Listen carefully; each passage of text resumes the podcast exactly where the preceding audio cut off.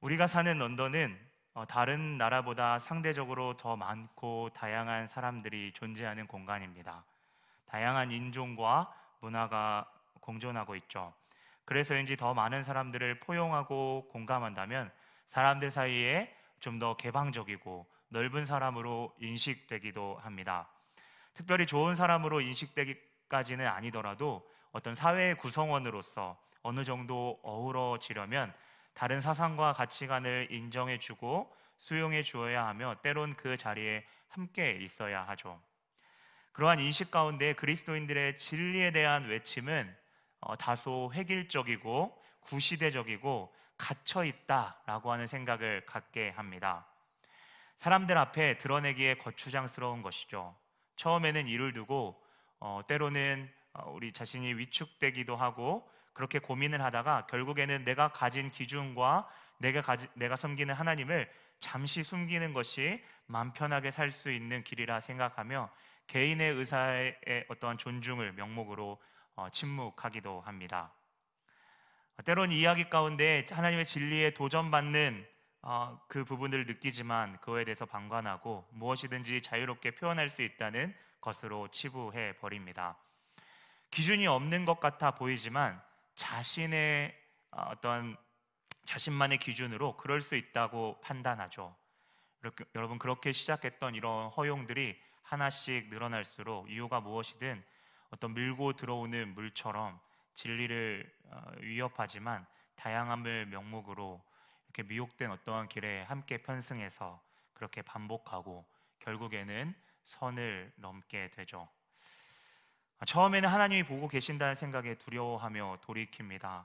그러나 죄가 그렇지만 한 번 선을 넘으면 계속 넘게 되고 그 죄책감에 돌아가기를 주저하고 푹 고개를 숙인 다음 아, 도저히 이렇게는 안 되는데 그 고개를 어, 조금씩 쳐드는 순간부터 죄는 뻔뻔해지고 담대해집니다. 선택과 결정의 무게에 있어서 자유롭게 여겨지고 이제서야 아, 내가 이 짐을 덜었구나라고 생각하죠. 더 이상 하나님이 세우신 기준이나 양심에 구속받지 않고 언제나 죄의 무게를 떨쳐버릴 수 있는 장치를 마련해 놓습니다. 다양성, 개개인의 존중, 그것이 진정 자유이고 시대의 가치라라고 여겨지죠. 죄의 속성이 그럼 어, 그렇습니다만 어, 이 점점 겁이 없어지는 것 같습니다. 담대함과는 다릅니다. 점점 마음이 굳어가며 높아지고 누구의 말도 들리지 않습니다. 이미 마음은 흐려져 있고 마치 술에 잔뜩 취한 사람이 본인은 난 술에 잔뜩 취하지 않았어요 라고 손살을 치며 오히려 역정을 내는 것과 같죠. 그런데 꼭 이러한 상황 가운데 눈에 들어오는 게 여러분 있는데요.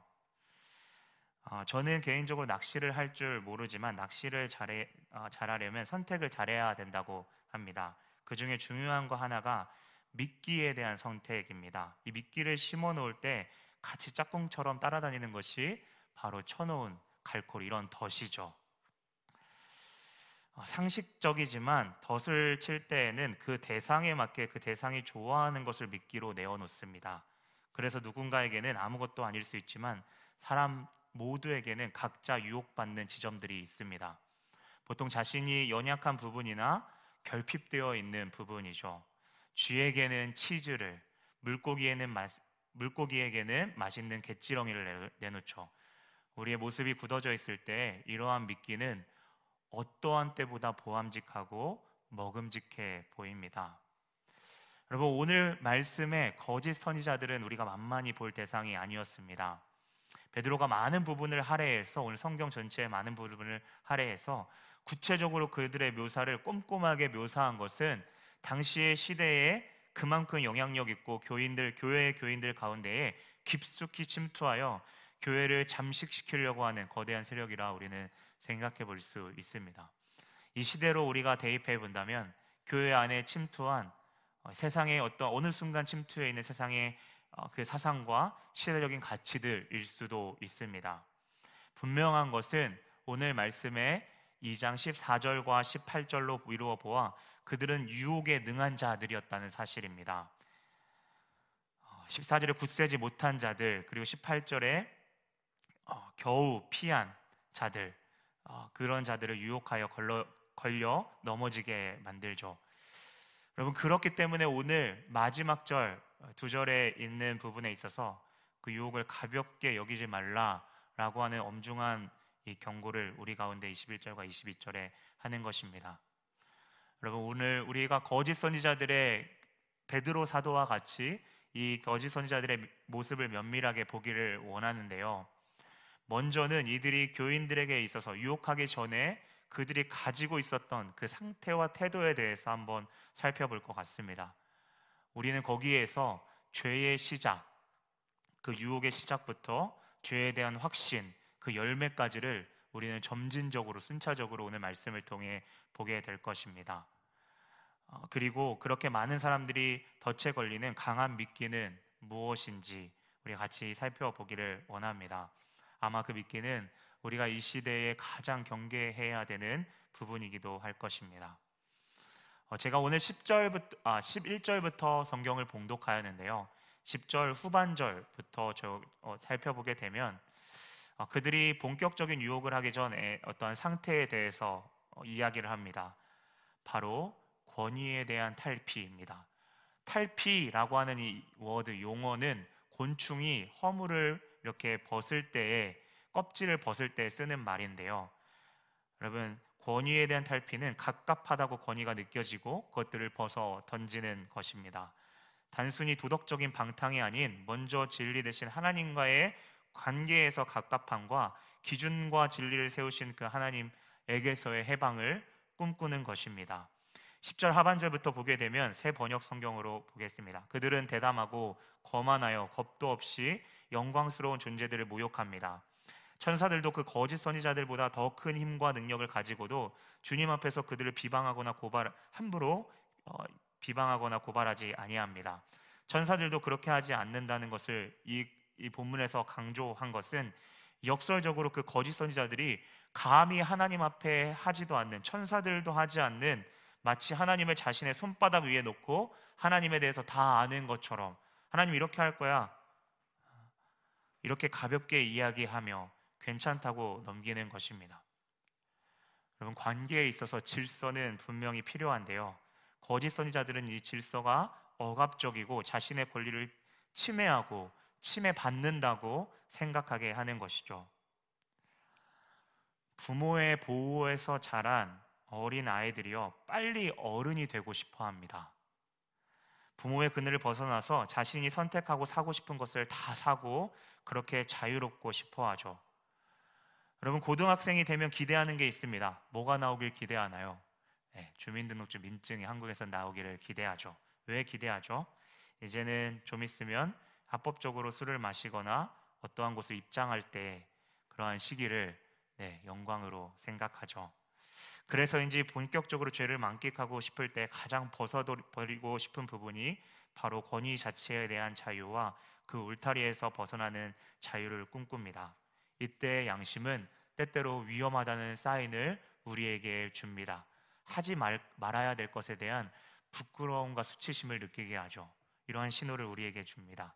하지만 한번 자유로움을 맛보면 이제는 권위와 질서가 오히려 거리끼는 것이 어, 되어지죠. 그것을 무너뜨리려면 어, 무너뜨리면 더 이상 죄책감에 사로잡히기 때문에 아, 땜, 어, 죄책감에 사로잡히지 않기 때문에 오히려 책임을 이제는 권위자와 그 질서에 부여합니다. 왜 이렇게 억압하고 구속하려는 거야? 나는 자유롭고 싶다고 이렇게 이야기하는 거죠.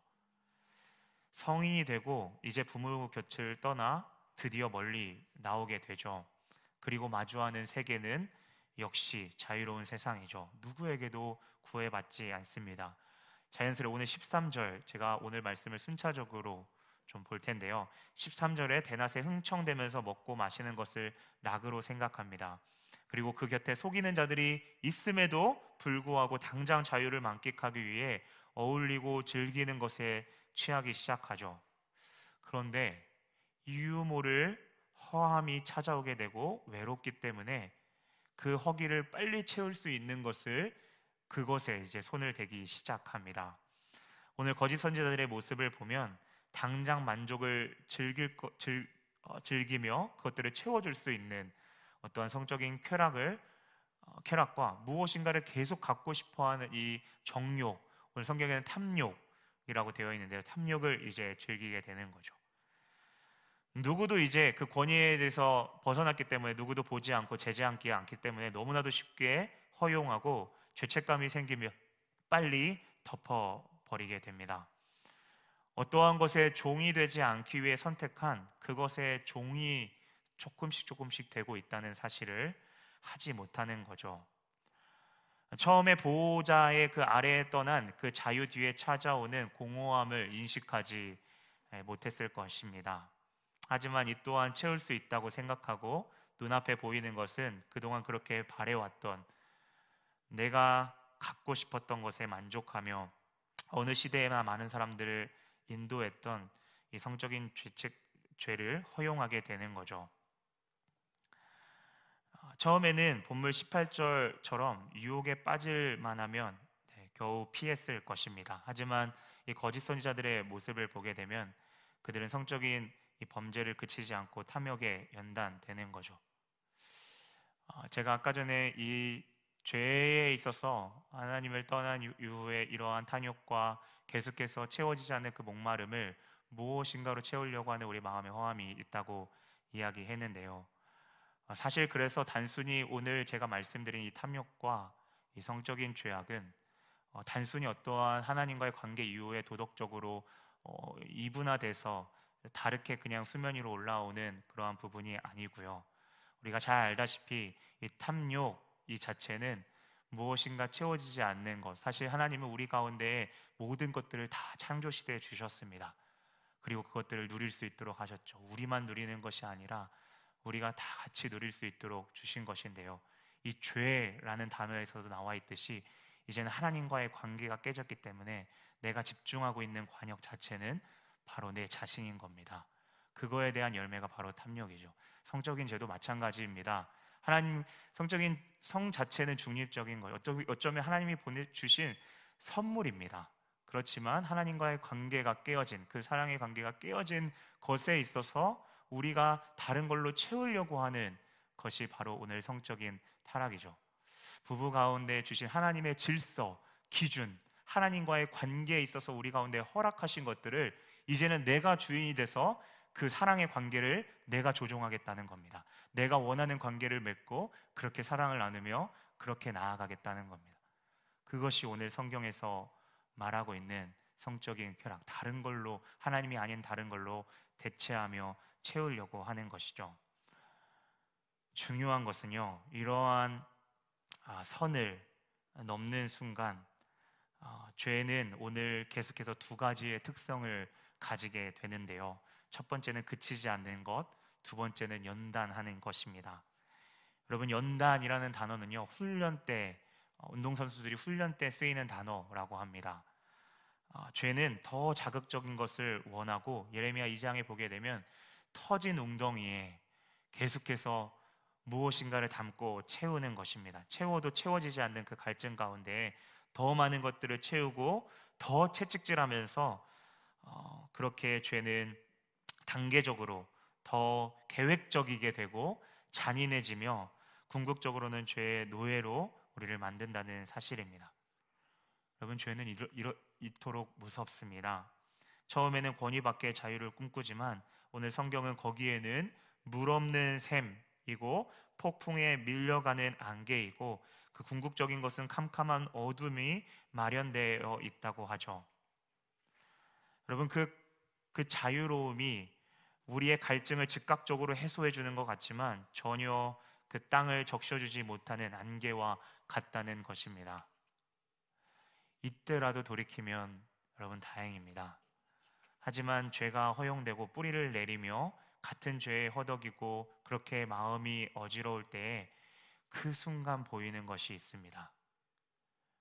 예를 들어 우리가 노름으로 빚을 지고 다시금 어떻게든 갚아보지만 계속 불어, 불어나는 빚, 빛에 불안해할 때 우리에게 보이는 것이 있죠. 네, 광고에 조건 없는 대출이 가능하다라고 하는 전화죠. 그것도 즉시 가능하다는 것이죠. 거짓 선지자들도 지금까지 한 부분에 있어서 여러분 만회할 수 있다고 유혹하는 겁니다. 다 덮을 수 있어. 다 털고 새롭게 다시 멋지게 살아갈 수 있다고 이야기하는 거죠. 그리고 18절처럼 겨우 피한 자들에게 허탕한 허탄한 이러한 자랑의 말로 다 털어버리고 다 할 수 있다라는 그 자랑의 말을 토하죠. 여러분 그, 그리고요 이어서 이 19절이 사실 어, 중요한 구절인데요. 새 번역 성경으로 베드로서 2장 19절을 보면 거짓 선자들이 끈질기게 유혹하며 약속하는 것이 있습니다. 뭘 약속하죠? 자유를 약속합니다. 어, 바로 자유죠. 음, 이곳에 자유가 있다고 하는 겁니다. 이 시대의 가장 큰 미끼라고 생각합니다. 예수님을 따라가는 길보다 내가 하고 싶을 거, 또 내가 보고 싶을 때 보는 거, 내가 먹고 싶을 때 먹는 거, 우리의 인생에 집중하게 거기에 집중하게 하는 겁니다. 감각적이고 본능적인 것에 그것들을 부각시키죠. 금방 금방 금방 내가 원하는 정보, 내 뜻, 내 욕구가 바로바로 바로 충족되고 해소되는 것입니다. 그러한 탐심과 그 가운데 어, 더 나아가서 탐심과 계속 성적인 이 덫은 매우 곳곳에 우리들을 유혹하며 그것을 쫓아가 쫓아가는 자들은 오늘 성경에 대해서 성경이 이성 없는 짐승과 같은 모습이다라고 이야기합니다. 여러분 죄는 이처럼 숨을 옥죄어 갑니다. 숨을 쉴 수도 없도록 옥죄어 옵니다. 하지만 죄는 우리를 완전히 죽이지는 않습니다. 왜냐하면 계속 죄를 짓도록 해야 하기 때문이죠. 혹 죽을만 해서 이제는 회개하려고 하는 그러한 시점으로 어, 가면 안 되기 때문에 회개하기 전에 죽을만 하면 붙잡을 수 있는 그 무언가를 미끼로 던져주며 유혹하는 거죠. 죄는 그렇게 질질 끌며 끌고 다니는 겁니다. 그렇게 되면 어느 순간 무력감이 찾아옵니다. 분명 그들은 자유를 약속했는데 그 끝은 비참해지죠. 여러분 소망이 하나도 보이지 않습니다. 그런데 여기서 끝인가요? 오늘 베드로 사도는 음, 조개의 이 모래 속의 진주처럼 베드로가 경고하는 말 속에 역설적으로 우리가 나아가야 될 그 소망의 지점이 있음을 이야기합니다. 20절입니다. 만일 그들이 우리 주 대신 구주 예수 그리스도를 알므로 세상의 더러움을 피한 후에 세상의 더러움을 피할 수 있는 것은 우리의 주 대신 주인 대신 구주 예수 그리스도를 아는 것이다. 주 대심, 주인 대심을 인정하는 것입니다. 주님이 우리의 주인 되심은 어떠한 모습인가요? 마치 양떼가 푸른 초원에 있고 그 양떼의 시야에 울타리 안에 있는 안전함을 우리는 어, 생각해 볼 수 있습니다. 때로는 어, 지팡이로 대열에 어, 이탈할 이탈한 그 양들을 툭툭 이렇게 건드려 주면서 그를 보호하려는 것이죠. 우리의 자유는 예수님이 주인 되시고 그분이 우리의 구주 되심, 죄에서 구원자 되심을 인정하는 것입니다. 그리고 그 예수 그리스도를 더 알아가는 것입니다. 어, 늦지 않았기 때문에 그 예수 그리스도 안에서 아버지께 돌아가는 것입니다. 요한일서 4장 4절에서 6절을 여러분과 함께 살펴보고 싶습니다. 자녀들아 너희는 하나님께 속하였고 또 그들을 이기었나니 이는 너희 안에 계신 이가 세상에 있는 자보다 크심이라 그들은 세상에 속한 거로 세상에 속한 말을 하매 세상이 그들의 말을 듣느니라. 우리는 하나님께 속하였나니 하나님을 아는 자는 우리의 말을 듣고 하나님께 속하지 않은 자는 우리의 말을 듣지 아니하나니 진리의 영과 미혹의 영을 이로써 아느니라. 여러분 성경은 우리가 어디에 속해 있냐고 속해 있다고 말하고 있습니까? 오늘 하나님께 분명히 속해 있다라고 말합니다. 그리고 그 속해 있는 자들은 주인 을 모시는데 너희 안에 계시니 바로 예수를 주인으로 모시죠. 그리고 하나님은 그러한 속한 우리를 자녀들아, 자녀라라고 말하십니다. 물론 오늘 성경은 사람들은 누군가를 주인으로 섬기고 있고 그래서 그렇게 중립은 없으며 자유를 말하는 그들도 알고 보면 세상에 속한 자, 세상의 종이다고 말합니다. 요한일서 5장 4절을 보게 되면 그들이 세상에 속한 거로 세상에 속한 말을 하며 4장 5절이죠. 세상이 그들의 말을 듣는다라고 말합니다. 이 세상은 너희가 기준이 돼서 살아가라라고 말합니다. 각자마다 기준이 다르기에 존중하는 것, 다양성을 인정하면서 어, 살아가라는 거죠. 하지만 성경은 진리가 분명히 유일하다, 하나다라고 말하죠. 바로 예수 그리스도입니다. 그리고 그분이 원하시는 길이 분명히 있음을 말합니다. 여러분 세상 사람들에게 예수 그리스도 또 이야기하네 진부한 이야기이고 미련하고 답답해 보이죠. 그러면서 이야기합니다. 너도 누군 넌 누군가에 뭔가 속해 있어. 이곳에 자유가 있는데 왜 이렇게 미련하게 그 스스로 얽매려고 하는지 우리에게 조소하고 조롱하는 말을 하죠. 사실 그들도 세상을 주인으로 모시는 노예인지 그들 자신이 모르는 것입니다. 하지만 예수를 진정으로 알고 그분을 주, 주되심을 인정하는 것에 진정한 자유가 있습니다. 요한복음 8장 우리가 아는 34절부터 36절입니다.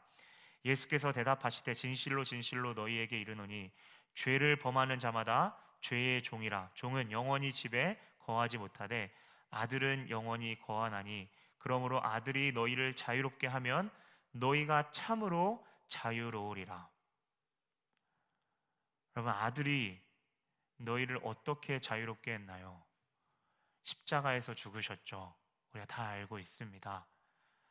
오늘 그리고 성경은 그 자유를 주시는 그 주체를 분명히 이야기합니다. 아들, 아들이 자유롭게 하면 예수 그리스도가 우리를 자유롭게 하는 그 평강과 참된 만족을 예수 그리스도 안에 그분이 우리 가운데에 그 자유를 허락하신다는 것입니다. 그래서 예수께 나아가기를 힘쓰는 것입니다.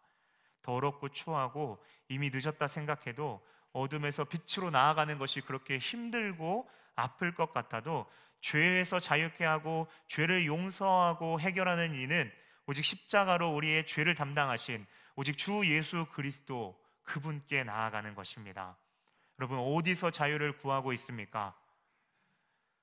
다른 사상과 철학, 뭐 유튜브 위로는 여러분 잠깐 마치 성경에 말하는 것처럼 시드는 것과 같지만 주의 말씀만이 우리를 자유케 하는 것입니다.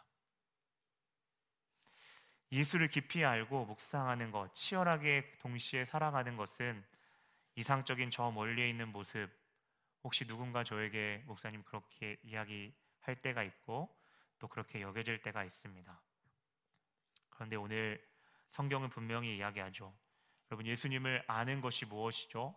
어, 계속해서 베드로후서 처음부터 이 부분을 강조해서 반복해서 저희가 나누고 있습니다.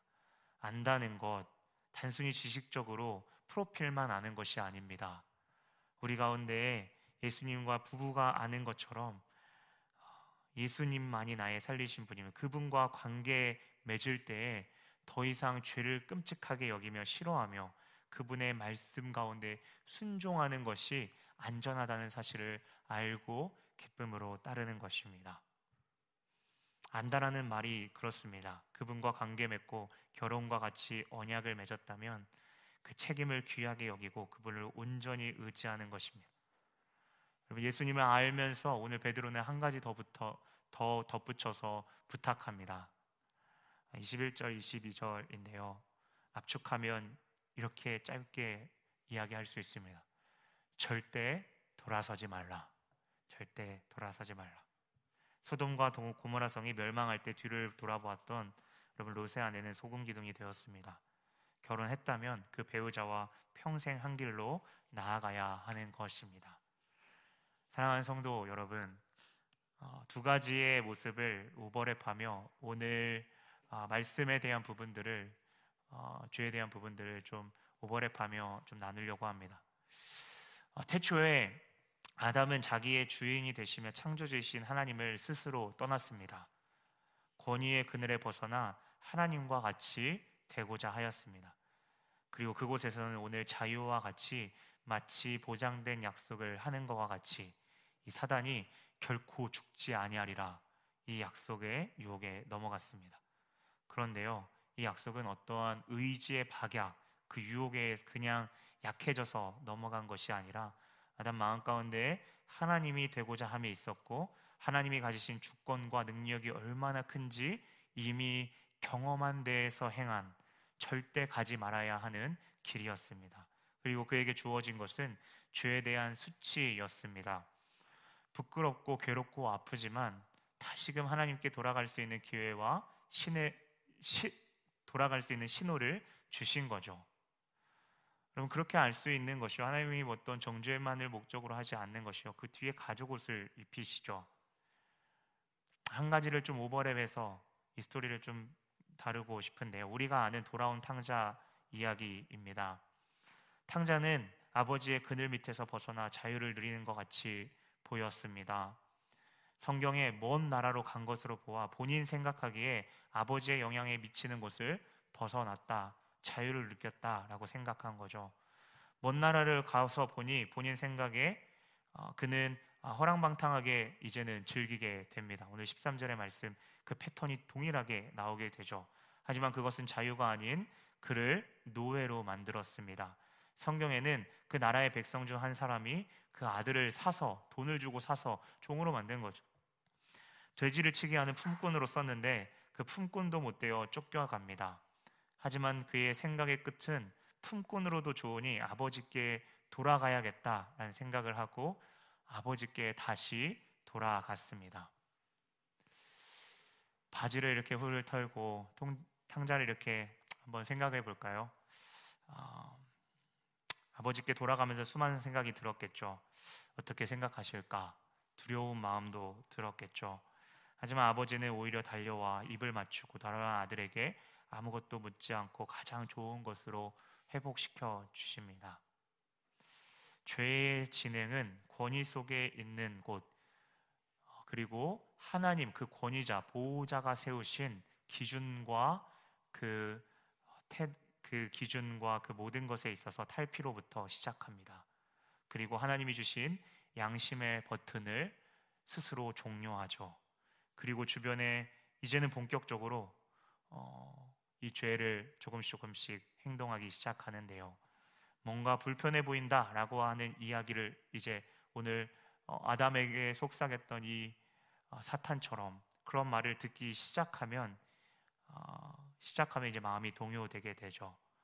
그리고 찾아오는 이 자유가 가장 큰 미끼입니다. 음, 여러분은 성경은 하지만 반복하지만 자유는요 아들 예수에게 있다고 말합니다. 여러분, 우리 교회가 런던 중심에 있습니다. 오늘 무엇인가 갖고 싶어 하는 탐심, 여러분, 성적인 유, 유혹이요. 고처에 우리가 사실 많은 그런 이야기들을 듣고 어, 그런 부분들에 있음을 우리는 알고 있습니다. 또한 경험과 합리주의에 기반해서 자칫 길, 진리를 말하면 야 요즘에 어느 시대인데 요즘 이런 이런 주의가 대세야 이렇게 생각해야 돼 이러한 것들로 이러한 관점으로 바라봐야 돼. 아니면 너 이렇게 성공 그 분야에 성공할 수 없어. 그 사람들과 말도 섞을 수 없어라고 이야기하죠. 점점 무식해 보이고 고립되어 있는 환경으로 자꾸 자기 자신을 이렇게 위축되는 모습을 보게 되죠. 누군가 그 가운데 외로움을 느끼고 그 불안함을 달래고자 넘지 말아야 할 선을 넘거나 고민하는 지체들도 혹시 있을 줄 압니다. 하나님이 그때 분명한 신호를 주실 겁니다. 아담을 부르셨던 것처럼 또 오늘 16절에 어, 마지막으로 이 이야기를 좀 나누고 싶은데요. 발람에게 말하였던 이 나귀처럼 말입니다. 나귀 이야기 여러분 이 스토리 아마 아시는 분도 있을 겁니다. 민수기 22장에 나오는 스토리인데요. 발람이라는 이 거짓 선지자가 어, 돈에 눈이 멀어서 하나님의 백성을 저주하려고 가는 길에 그의 같이 가는 이 나귀가 길을 막습니다. 발람은 나귀가 못됐다고 나귀를 이제 때리죠. 어, 그런데 나귀가 갑자기 말을 하더니 내가 당신이 뭘 했길래 세 번이나 때리냐라고 이야기하죠. 그때 여호와께서 눈을 어, 이 발람의 눈을 탁 밝히셨을 때 그 길 마지막에 서인 그 반대편에 서 있는 여호와의 사자가 칼을 빼들고 있는 것을 어, 보았습니다. 여러분 하나님은 우리를 사랑하셔서 수많은 나귀들을 곳곳에 두셨습니다. 주님께 돌아가도록 혹 우리가 나귀처럼 여기는 부모님일 수도 있습니다. 여러분 사람에게 나귀는 그렇게 어, 이렇게 귀, 뭐 이렇게 볼 때 조금 낮게 보는 뭐 경향이 있죠, 그렇죠? 어, 부모님과 우리의 관계를 볼 때 이 시대에 내가 더 많이 아는 것 같고 부모님의 어떠한 생각보다 내 생각이 더 맞는 것 같고 그렇게 우리도 모르는 사이에 우리가 부모님을 나기처럼 여길 수도 있고요. 그 부모님께서 우리에게 말씀하실 수 있는 거죠. 그리고 곳곳에 욕 먹고 뒤를 돌아 어, 뒤돌아 안 볼 수 있지만 정말 나를 사랑하는 마음으로 너 그 길 가면 안 돼. 지금 그 길에서 멈춰야 돼. 네가 하는 행동, 네가 하는 그그 지점 거기서 너 엎드려야 돼. 라고 그 바른 말을 하는 그 분들, 선배, 친구들을 여러분 곁에 두셨습니다. 여러분 하나님이 말씀하실 때 돌아오면 됩니다. 오늘 베드로는 정말 아비의 마음으로 절대 그 길을 가지 말라라고 엄중히 이야기합니다. 오늘 21절, 22절 제가 서두에도 언급했지만 정죄하며 심하게 이야기하는 것 같지만 어쩌면 그 길을 가지 말라는 절대 가지 말라는 정말 아비와 어미의 마음으로 오늘 정말 애타게 말하는 이 노사도의 그 마음을 우리는 알기를 원합니다. 여러분 자유를 방종과 착각하지 않기를 원합니다. 오직 오늘 거짓 선지자들의 우두머리 여러분 거짓의 영, 거짓의 아비 누구입니까? 사탄이죠. 사탄은 지금도 아담과 하와 때부터 그러하듯이 우리 모두를 속이며 거짓으로 조금씩 아홉 개는 갖고 하나를 다르게 해서 이단과 같이 우리를 유혹할 것입니다. 사탄은 어, 지금도 우리 가운데 유혹하는 거죠. 자유를 믿기로 누구든지 언제든 네 마음대로 표현할 수 있고 너의 중심대로 그렇게 시대는 바뀌었다. 진리는 고리타분하다라고 말할 것입니다. 그렇게 행동하면 뒤처질 뿐 아니라 그 세계에서도 왕따 당할 거야라고 이야기하죠. 여러분 그래도 그 길을 걸으시겠습니까? 이 런던 땅에서 거룩한 백성으로 구별되게 살아간다는 것은요. 그만큼 골방에서 치열한 하나님의 교회 교제가 있어야 버텨낼 수 있습니다. 여러분 세상에 물드는 것은 시간 문제입니다.